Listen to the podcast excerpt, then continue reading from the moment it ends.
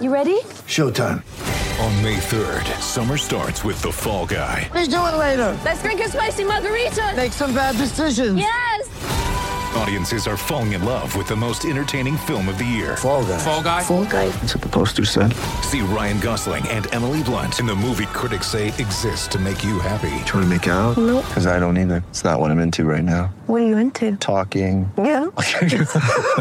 The Fall Guy. Only in theaters May 3rd. Rated PG-13. TCL is a proud sponsor of the Score North Studios. TCL, America's fastest growing TV brand. It's Mackey and Judd with Rami. With Rami.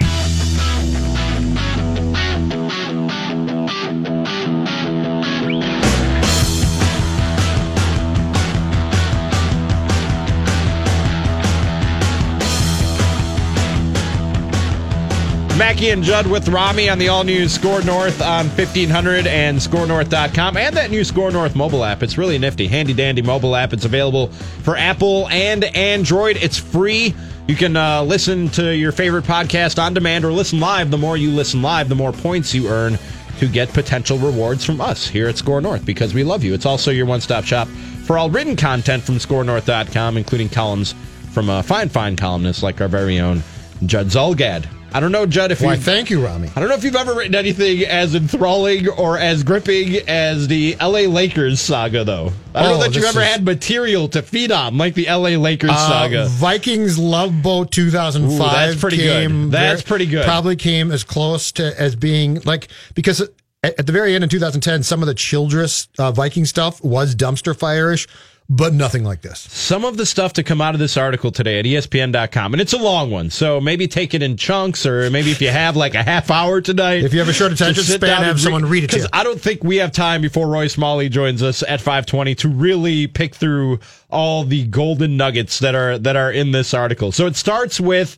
the introduction of Magic Johnson and Rob Pelinka, the new tag team who's supposed to head up, and this was the brand name, Lakers 2.0.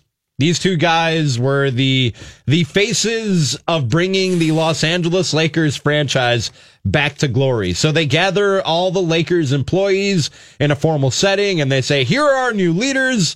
Rob Pelinka and president of basketball operations, the legendary Magic Johnson. Magic Johnson gets in front of this room and begins to basically berate these people. I'll just read you the paragraph. In his remarks, Johnson expressed excitement about the task ahead, but he also made clear he didn't accept excuses or mistakes, and those who weren't on board with the new management and their mission should leave, according to six staffers who were present. Pointing upstairs toward his office, Johnson drove home his point. He has a large stack of resumes sitting on his desk. Quote, a thousand of them. Multiple staffers recall him saying, and he could replace any of them at any of time. It was shocking, said one Lakers coaching staff member who was present. If you're going to be in this business, you bring enough pressure on yourself. You don't need more pressure, especially from someone who's supposed to be an ally. That is not how you win people over when you take over a position of leadership, Judd. To say, if you don't want to be here, you can leave because I have a thousand people who would love to replace you. And quite honestly, I might like replacing you also. What a mess. All right, so my, my apology. Do you want my apology? Yes. 'Cause Before we I- get into the further dysfunction, I- it get, only gets better from here. Okay. When this thing was um, pre Magic, when this thing was out of control before, and it was Jeanie Buss's show, I said, "Why is her brother Jim Buss involved? He clearly doesn't get it. He's an idiot. He's the problem.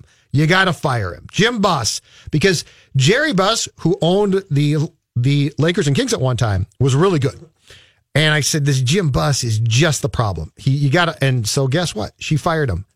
It's gotten worse. So Jim Buss, Apologies to Jim, Buss Jim. Buss, you're not listening. You don't give a damn, but I am sorry. Yeah, he's because on an island somewhere. because I was so sure that if they just if if Jeanie Buss just fired her brother, everything would turn around. And as you're going to tell us now, not only has it not turned around, it's become more dysfunctional. So after the firing of of uh, Luke Walton, they they first wanted to hire Tyronn Lue and then Monty Williams, both turning down the job before Frank Vogel accepted the job. According to nearly two dozen current and former team staffers, ranging from occupants of executive suites to office suites, in addition to league sources and others close to the team. So this isn't quote unquote fake news.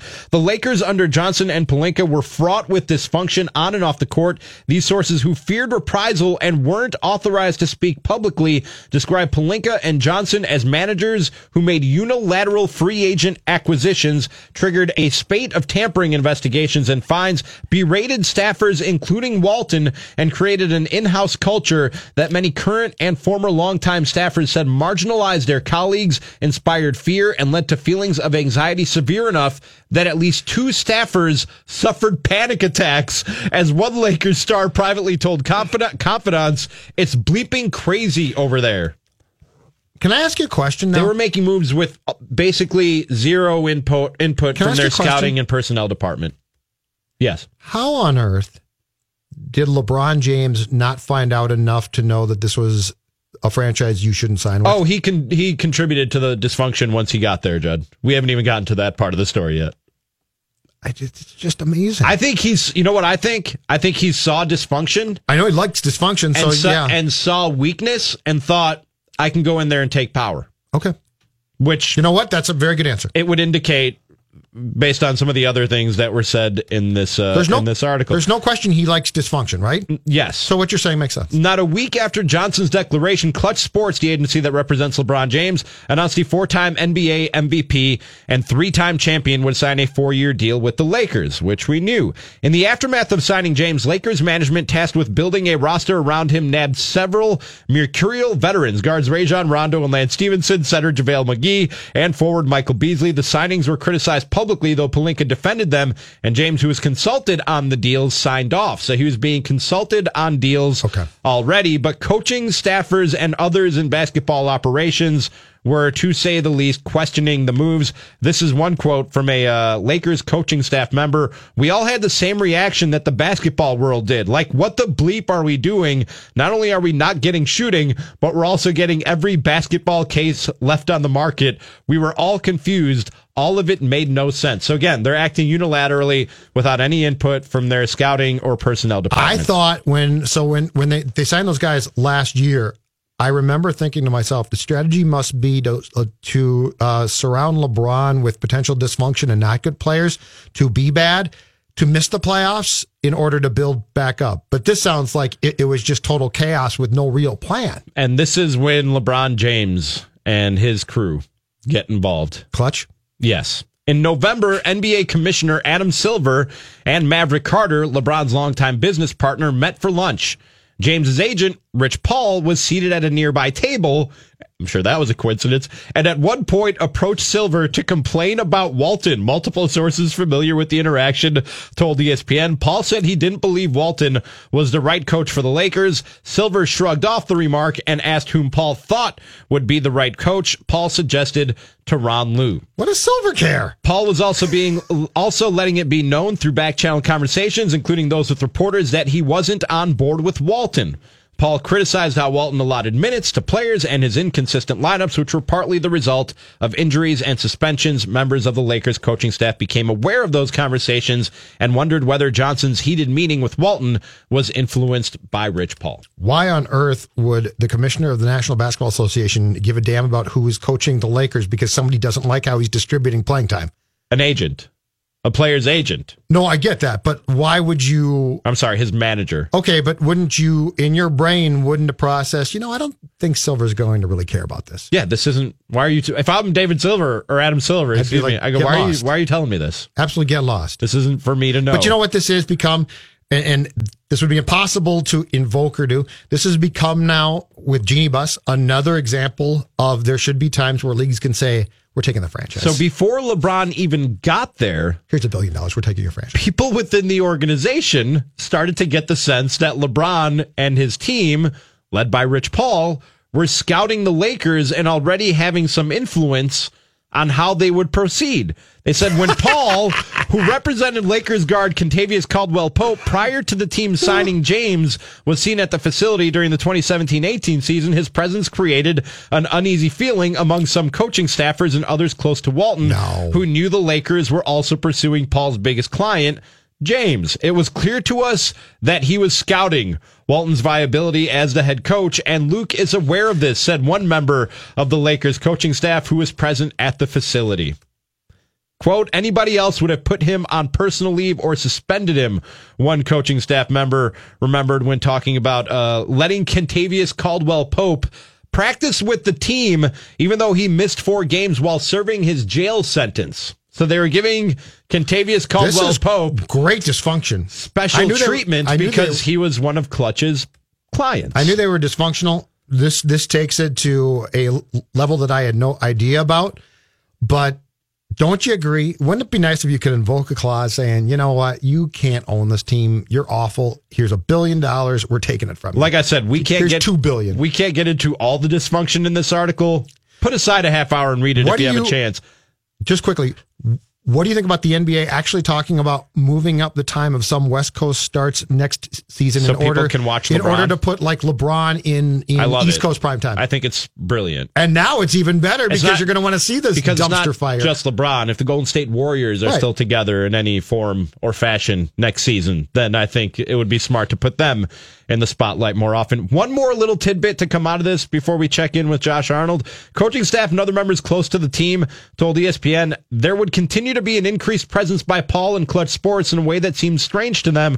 For instance, three Lakers sources familiar with team travel details independently told ESPN that Paul rode on the Lakers charter plane on multiple occasions What? this season, an act that front office executives, other NBA general managers, and other agents around the league said is highly unusual, if not unheard of. Paul didn't deny to ESPN that he had ridden on the Lakers team charter, though he said he also did so while James played in Cleveland and Miami. Sources who wrote on these te- on those team charters while James played there dispute that claim. So, what does it say about um, Magic finally deciding to call it quits? Everything, everything that he had had enough of. Too many cooks in the kitchen. But it sounds like he was largely at fault for this thing. Yeah, absolutely. He created it and then stepped down because he didn't like what he had created after threatening employees and saying, I have whatever, 10,000 resumes. It is glorious. Again, take a half hour out of your day and go and read this piece at ESPN.com. It is Mackey and Judd with Rami on the all new Score North on 1500 and the Score North mobile app. And joining us on the phones right now, as he does every Tuesday, former twin himself, now part of the Fox Sports North broadcast. Always a pleasure to welcome in Roy Smalley. Roy, how are you this afternoon? Well, uh, my personality has gotten better now that the uh, we're above 60 and the sun's out, so I, I'm doing pretty well. Does your mood and attitude strictly rely on the weather and the, and the temperature? I won't say strictly, but I will say they uh, those two uh, those two criterion are big influencers. Southern California guy isn't the most patient when it comes to You waiting know, for. I've been here. I've lived here uh, almost twice as long as I lived in Southern California. Born and raised, out, uh, you know, there. But I've I've lived here, uh, except for the time when I was traded away to the Yankees. And you know, since night uh, since I got married in 1978. So, uh, except for those three years, I've been I've been a Minnesotan and a, a committed one. But yeah, you just can't get Cal- Southern California out of the California guy. I guess it's it's. Uh, I like it when it's warm. So, Roy Smalley, at what time, at what point in time do we run out of superlatives to try and describe what we've seen from this Twins team when you are uh, 10 games up on the second place team in your division on Memorial Day and 20 games above 500 at that point in time? I, I, I saw you last night and we talked about this, but it just gets difficult to try and come up with different descriptive words and adjectives to uh, talk about this Twins team. You know what's really funny about that, uh, Judd, is that you know, I've told people, you know, for except for the for 2017, there where they had a ever brief run into into the in the one game playoff loss, uh, it it has bordered on being hard to talk about. You know, hard to know what to say. Uh, you know, about a team that is not you know is losing is not very good, and uh, now for the completely different reason it's starting to get hard to talk about them because I I think I've said just about all I can think of about uh, how well and how solid uh, the uh, the performance has been. So uh, at, at this point, it almost feels like. You, I mean, best case scenario is they, they do this or something close to it all season long, but it's like you look at the calendar and it's not even June yet. And so I'm having a hard time just as an observer, and I'm wondering what it's like in that clubhouse too when you've played this well to start the year and you've built this much of a lead and now you've got to keep your gas your uh, your foot on the gas pedal for the next 4 months That's an. I wouldn't say it's a. That's a first world baseball problem, but it's one that the, the Twins sort of face right now. Yeah, it is, and it'll be. I mean, every season and every group of guys, every team has, um, i i besides the physical challenges, has you know mental and and psychological uh, challenges in the you know the ups and downs of a very very long season when you know things can go bad for a little while, and, and when you're when you're going bad, it seems like it lasts forever, even even though it's it's not all that long, and and so every team will uh, react to those kinds of things in different ways. Uh, some, you know, some good, not some not so good, and it's hard to it- it's hard to play with the lead sometimes with with the big lead uh, because uh, just because it's it's better to be aggressive and getting after something, and so you have to you have to keep getting after it when you have a have a, a lead like this. But with this group of guys, that doesn't worry me so much. I I think these guys are hungry, and I think the veteran players know what it you know, know what it takes, um, you know, to play with uh, you know with the lead, and they're talented enough. I, I what I what I really like also is that what they're doing is they're doing uh, for solid reasons. It's it, it, it, they're they're hitting home runs in record numbers and they're not striking out, and uh, that in and of itself is an indication that what each individual guy is trying to do up there at the plate, for example, is is solid. It's just here's how I have my good at bats.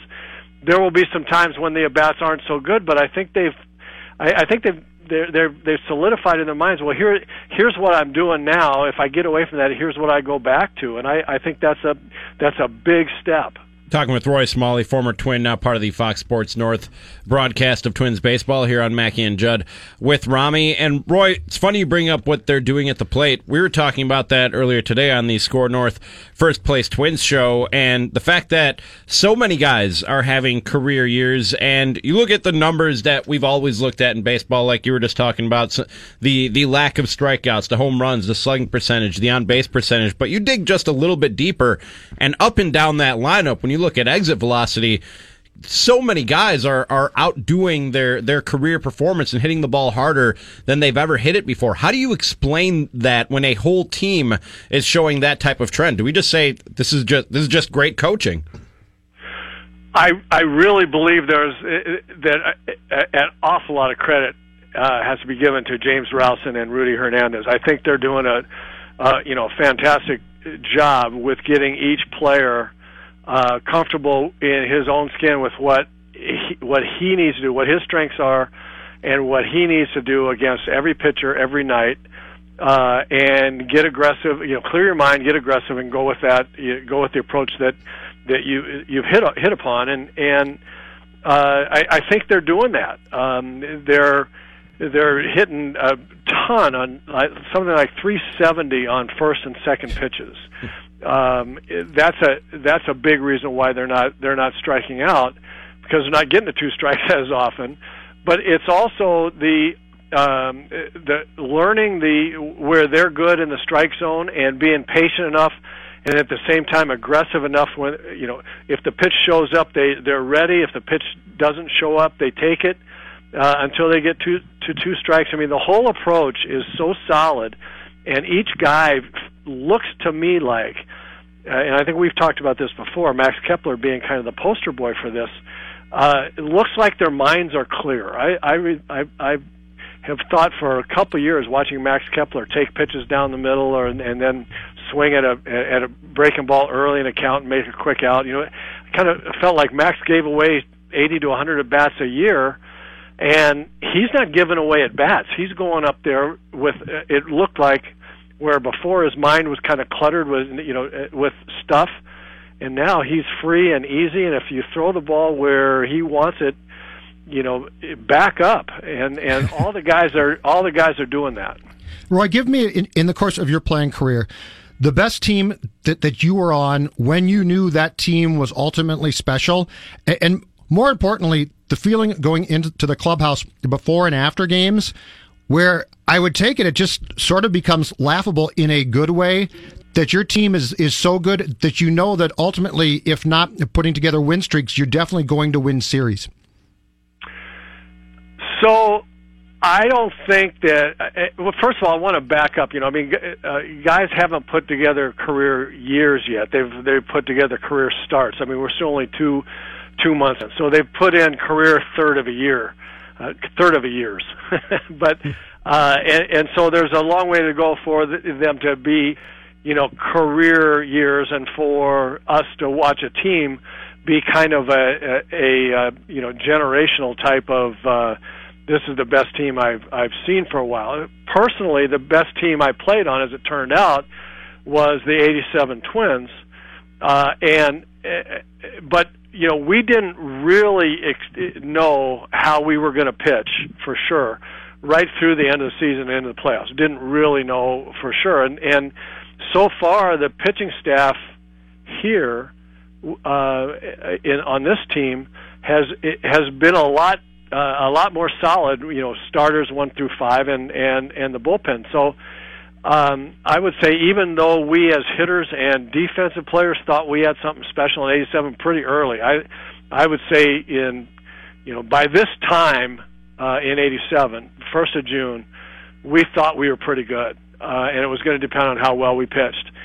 Um, I think that's where this team is uh, now. I think it still is going to depend on on how they pitch but you got to feel a lot more positive about you know what the pitching staff has done for this team for the first two months than than we could have felt you know in '87. Roy Smalley, World Series champion, Fox Sports North, Mackey and Judd with Rami, and usually when you have a lefty as nasty as Josh Hader, it's it's it's the lefty hitters we talk about that just look foolish, but he makes right-handed hitters look just as foolish sometimes and I don't know. I mean, and maybe you can shed some light on this, but guys are swinging, and the ball is in the catcher's glove. It seems like, and it's it's a combination of stuff and velocity, but deception. You know what what what do you think it's like when the ball's coming out of his hand? Are hitters just not picking it up until it's right in front of their faces, essentially?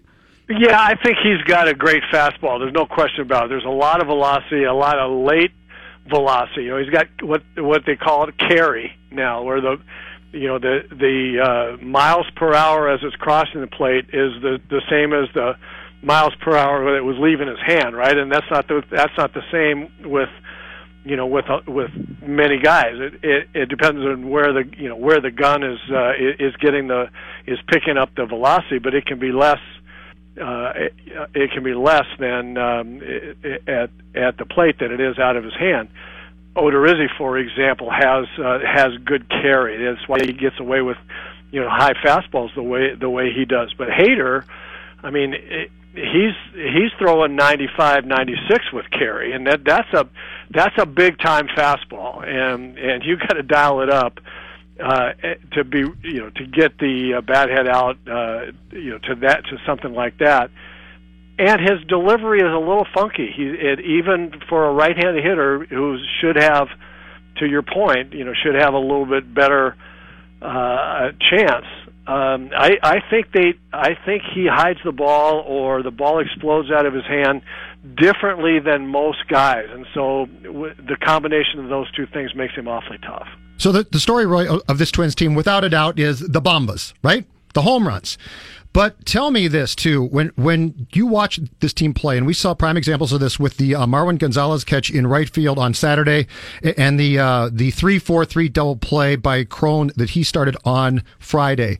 The defense of this team, to me, seems to set this team up really well to offensively then excel because those two plays alone stop the White Sox from scoring runs, and then there, there's a confidence that they bring into the dugout, and then we, we see the home runs and runs scored. But the defense in my opinion, is an undertold story so far in the first two months of the 2019 Twins. There's no question that that's true. It's it's underreported and uh, underappreciated.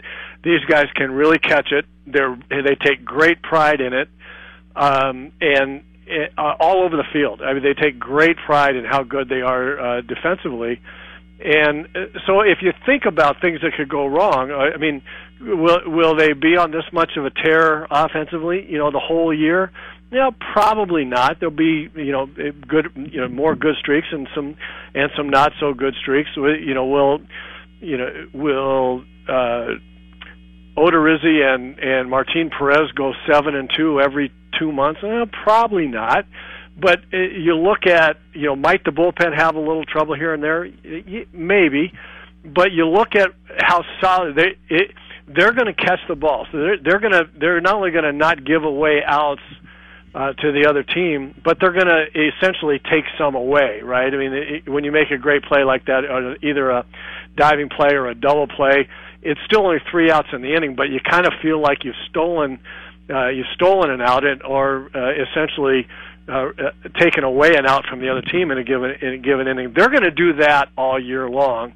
And I think you couple that with the way they can swing the bat, and that's why I said they're you know they're a lot like the '87 team because that's what we could do. We could catch the ball and we could hit it a ton, and they just have to pitch just a little bit. You know, just a little bit like they're doing now. Yeah, Roy Smalley, one of our favorite guests on this show throughout the years, and uh, this is this is the most fun the Twins have been throughout the last ten years too. So we're looking forward to it. We'll talk to you again next week, Roy.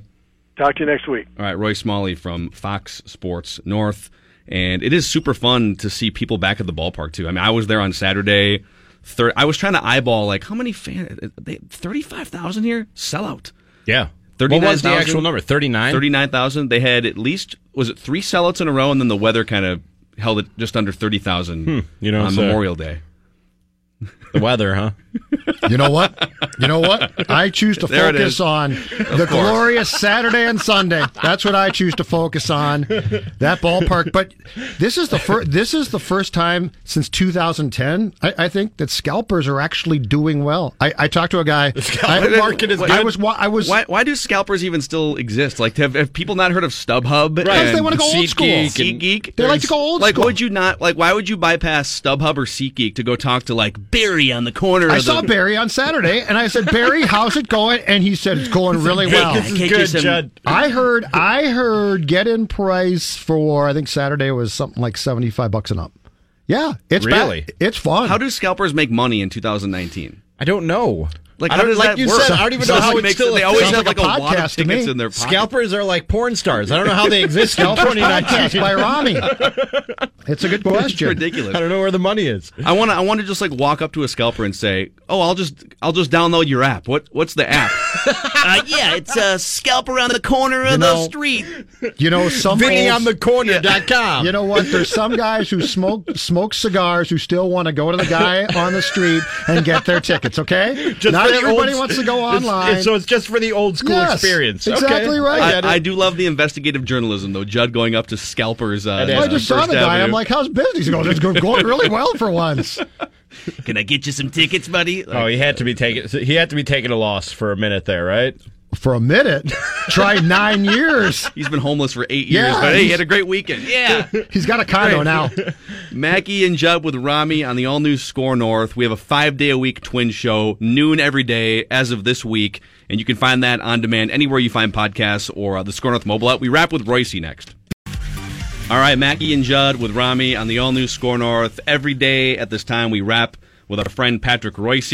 And uh, I'm going to guess that you've spent the entire weekend coming up with nicknames for this Twins team, right? You probably have a notebook full. Uh, I got it. The Juniper Jolters. Okay, explain that one. The Juniper Jolters? Juniper Jolter. The juniper. Uh, the the weed. The the plants out in center field. Oh, The gin and tonic plants. You know that? Yes. And somebody, I said uh, they could. Somebody said, when are they going to make uh, gin out of those juniper plants? And I said, Tanqueray. And this guy came up with a better one. He said, Bombay. wow. I like that. Wow. I mean, it's a long way to go. That was a long walk for that, but I like it. That is, yeah. That is, yeah, yeah. Bomb and then yay, bomb, yay. People are trying really hard, Patrick. They're trying Oh, really yeah. hard. they are, but I do think uh, Eddie took care of it with the Bombas, right? I mean, Eddie pretty well Yes. took care of that Rosario last week. So Yeah, I think uh, anything else is just manufactured. If if the team home if the home run leader on the team says it's Bombas, then damn it, it's It's Bombas. Bombas, yeah. Bomba I soda. saw the Star Tribune had like four of them, and one was bombastic or bombasters or bombasters, which is okay, and the other three were terrible, awful. So, uh, you know what I wanted to do was juniper juicers, but uh, that Yeah. doesn't work in modern. Uh, you know, there's a there's a bad connotation there. That'd be tough. Bonds and those guys. But you know, you make the juice out of the juniper berries, but uh, people wouldn't quite get that. So anyway, That's too long. to And I don't think anybody really knows that's juniper out there. Pat. I didn't know that until you just told me. I just knew there was some sort of plant in center field. You haven't uh, paid. Uh, there- there's been a lot of pub for the juniper. I don't know if I would have been able to. If you would have said, "Here's four plant options," pick. You couldn't have picked is- the I don't. I don't know if I would have said junipers. Well, the, the trouble is here now. Maybe they defoliated these in some way, but a juniper plant usually grows berries and attracts birds. So what I'm seeing is, come August, they're going to have to tear these things out because there are going to be flocks of birds in center field eating berries while these guys are trying to hit, and you'll have all that uh, movement in the back. That was a bad loss last night, though. Man, they had that Gonzalez on the ropes. He got uh, Cron missed that changeup. He fooled him there uh, when they could have. That could have been a three more runs there, and then of course Astudillo almost killed the relief pitcher. But uh, they uh, that was a, that was a bad loss. But you kind of knew it was coming after Pineda gave up three. So it looks like what they're uh, going to give him a little uh, knee break here because of uh, tendonitis in the knee. So if they call up Smeltzer now, they can move everybody back, and then Pineda only misses one start during the ten day disabled list stint or something. Yes. So I've got advice, Patrick. During these 10 days, get on a stationary bike or a treadmill because it can't be good for your knee when you're that big. no, I think it's a little late though. Uh, you know, I. I I don't think he could cover, be recover from uh, uh, gastric bypass that soon and during a ten day DL stint. So I don't know what we're going to do with him. he's huge though. He actually, uh, as long as he throws his slider, he's uh, okay. But I, I don't. I just don't think he's more than a. You know, yeah. Now they got six out of last night, but uh, I don't know. He just looks. I think he gets just puckered out, and uh, he's, he's he's definitely been the weak link on that pitching staff. I'm interested to see this Smeltzer. I don't even think he was invited to spring training. He he came over and pitched one day, but I'm not. Maybe he was, but I I didn't see him. I think I only saw him once, and he threw pretty good. And then, of course, he started this year at Double A, and he was unhittable. And then he was had a couple of good starts in Triple A too. So we'll see. Pat, have you ever seen? You've seen a lot more ball players than I have. Somebody as big as Michael Pineda with legs so so skinny, like his build just doesn't make sense to me. I don't know if his legs are, are his legs that skinny because uh, I've seen him walking around with a towel on in the locker room, and nothing looks skinny about him to me. Okay, he seems very top heavy to me He's when I see him out a, on the field. Uh, he's fairly mid heavy too. Describe him some more in detail, Pat. no, no. Yes, what else have you seen while he's walking around in the towel? He had a towel on. I, I, but he's a, he is the biggest baseball player I've ever seen. Now, Luke Loek Van Mil was seven foot one, but he was, you know, skinny guy. This uh, I've never seen a guy this guy. He's got to weigh way over three hundred, doesn't he? Three ten, maybe. Absolutely, He's yes. Be over three hundred. Yeah, I mean he's a left tackle. Uh, there's no doubt about it. He towers over Sano. Towers over him. Pat, I think uh, I think this is probably a good time because it feels like just having been at the ballpark a couple times this weekend. There's a lot of Twins fans who are re-engaging for the first time in a while. Maybe have been watching the Vikings for the past few years. Can you give us and the listeners a little crash course in how to not treat baseball like football? no, I can't. I can't help. I've been trying to tell people for for years that you cannot uh, you cannot convince them that each game is not a uh, uh, just, you know, hey fella, folks, they could lose four or five in a row. That's the way baseball works. Don't panic. Uh, it's uh, you know, it's, it's just the way it goes. If uh, you know, if you're 20 games over and then you're eight games over, then panic, okay? But uh, you you know, uh, little this team is not going to hit 350 home runs and win 110 games. You got to get that through your head. There's no doubt about that. So, but it's very hard to convince these people uh, that are uh, that are of the football ilk that every game is uh, completely, uh, you know, a, a vital thing, and that a lot can be drawn into one or two or three straight bad games uh, in a row. You know, one or two or three bad games is it happens in baseball. I think the uh, I think I was looking up the '67 team that uh, ended up playing the Red Sox in the last weekend to see who was going to go to the World Series, two games, uh, and that team won 90, 91, something like that. They had a nine-game losing streak in August. If it was modern uh, social media days, you know, if it wasn't 50 years ago, can you imagine the doom that would be uh, being thrown around that these guys, these guys are horrible, get rid of everybody. It would have been uh, fantastic. Uh, that's you know that that happens. It's baseball. Here's my advice, Patrick, for Twins fans though. If it's a weekend series and it's gorgeous out, which means now they're probably going to sell out, you can't show up at first pitch and then expect to get in. Yes. That that was the Oh, thing. my God. I, I get the baggage thing's a pain in the ass. You can't expect the dumbass twins to have somebody who's younger than me with a bigger booming voice to say, "Hey, people, walk around the corner. There's nobody at this other gate." Instead of these 82 year old guys who are going around whispering, saying, "Well, we tell them that they could go to the other gate." Don't tell them. Grab 60 of them and lead them down to the other gate, you dumbasses. Uh, you know, it's you A 73 year old man who hates the age at Pat, Patrick Royce. This is my favorite thing. He hates old people. Well, they got no, but I mean, if I was out there, I wouldn't be saying, "Hey, you might want to go around the corner." I'd be saying, "Hey, dummy, come on, follow me. Get fifty of your friends. Let's go. Let's go down to gate fourteen and walk in instead of sit here for an hour and a half." Yeah. But I- the best thing, this guy from Twitter came up with this, and this is great. Uh, Eleven forty-five to twelve forty-five. Everything at the concession stand is a buck cheaper. Okay. That's that's That not makes sense. I mean, that's a that's, not a bad no, plan I'm at all. Not, I'm not making fun. I think that's a great idea. Happy hour. You got happy hour at the. You know, you, you're not going to discount things radically, but Yep. You know, charge ten bucks for a beer instead of eleven. Charge, you know, whatever, and let everybody get give people some because you don't have BP to come and watch anymore. You know, if you get there an hour and a half early, there's nobody on the field Right. nobody's taking BP. They don't do anything for the fans anymore before the game. You don't get to see infield. You don't get to you get to see seven different people throw out a first pitch. Uh, you know, because they take over the field for promotion early. You got to give people some incentive to come in early, so they, you know, they don't just say, "Okay, now I'm here. What am I supposed to do?" You know, I took a I took a stroll through Dave St. Peter's at replies, his his mentions on Twitter a couple days ago. How'd Uh, you go? He might have the most thankless job in local professional sports because when things are going poorly, he's the one that gets called to the carpet and he's the one that Yeah. you know.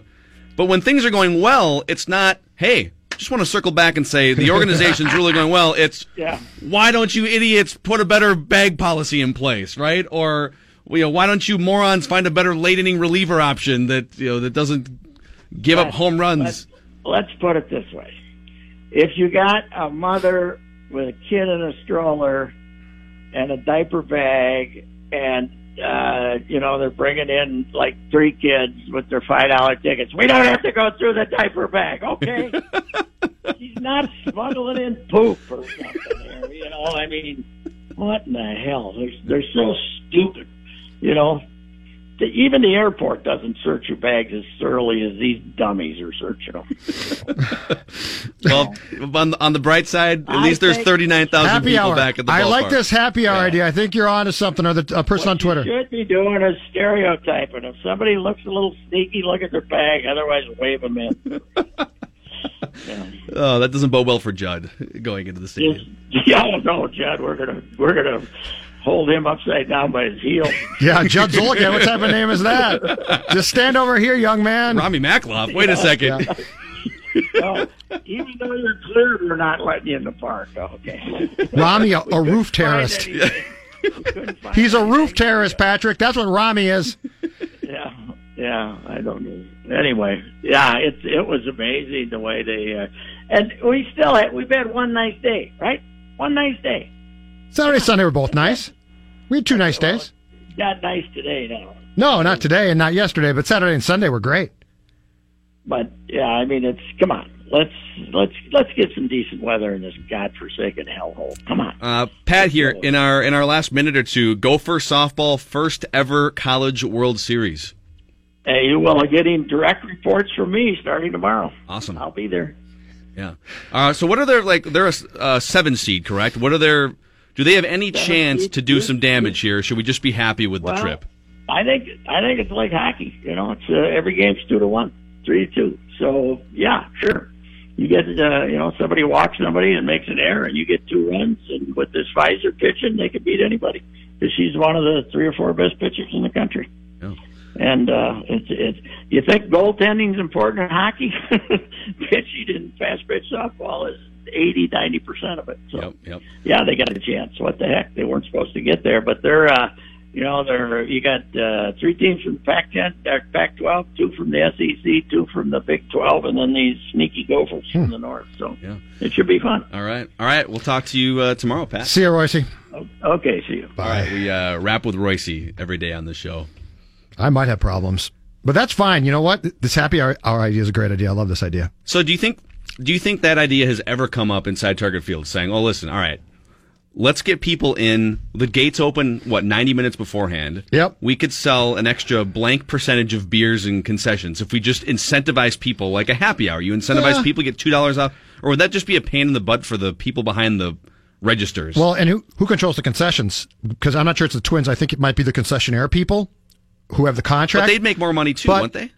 But on Sunday, there were more people in that ballpark pregame than for several games in, in the first month plus. Yeah. During the, the pregame, I just, the only thing, the bag policy probably doesn't need to be revised, but the only thing that drives me crazy is people who get there shortly before first pitch and are Yes. like, why can't I get in? Dude, it's It's ridiculous. like, because this is a first place, this is how first place teams work. Yes. Oh, hold on. I gotta hang up All on right. Pat there. Um, if you're if you're if you're in line taking a photo at let's say it's first pitch at 110. Yeah. And you're in line at 105 sending a photo out. Can't believe how long the line is to get into Target Field. Sorry, that's on you. Absolutely. Like you've you've created your own fate in that in that. If you're the best team in baseball, my advice is give yourself a little bit of time. You can't you can't keep drinking beers at uh, Glicks until for a 110 first pitch till like 105 and then be like I can't believe I can't Yeah. get into Target Field. Now I do get it for for like weeknight games. I get it. People work and it's it, you know it might be a, a time crunch to get downtown Minneapolis. right, and but I'm it, so talking weekend. I'm talking weekend. This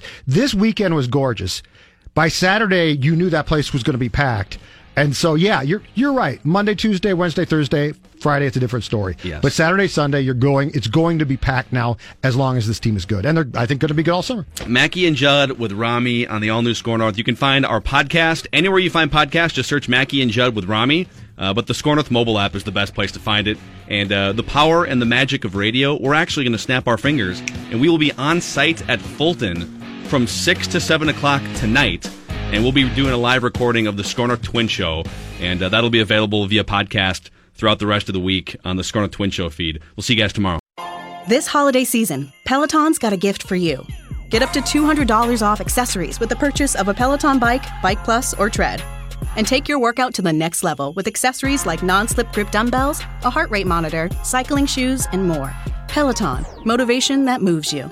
This limited time offer ends December 25th. Visit onepeloton.com to learn more.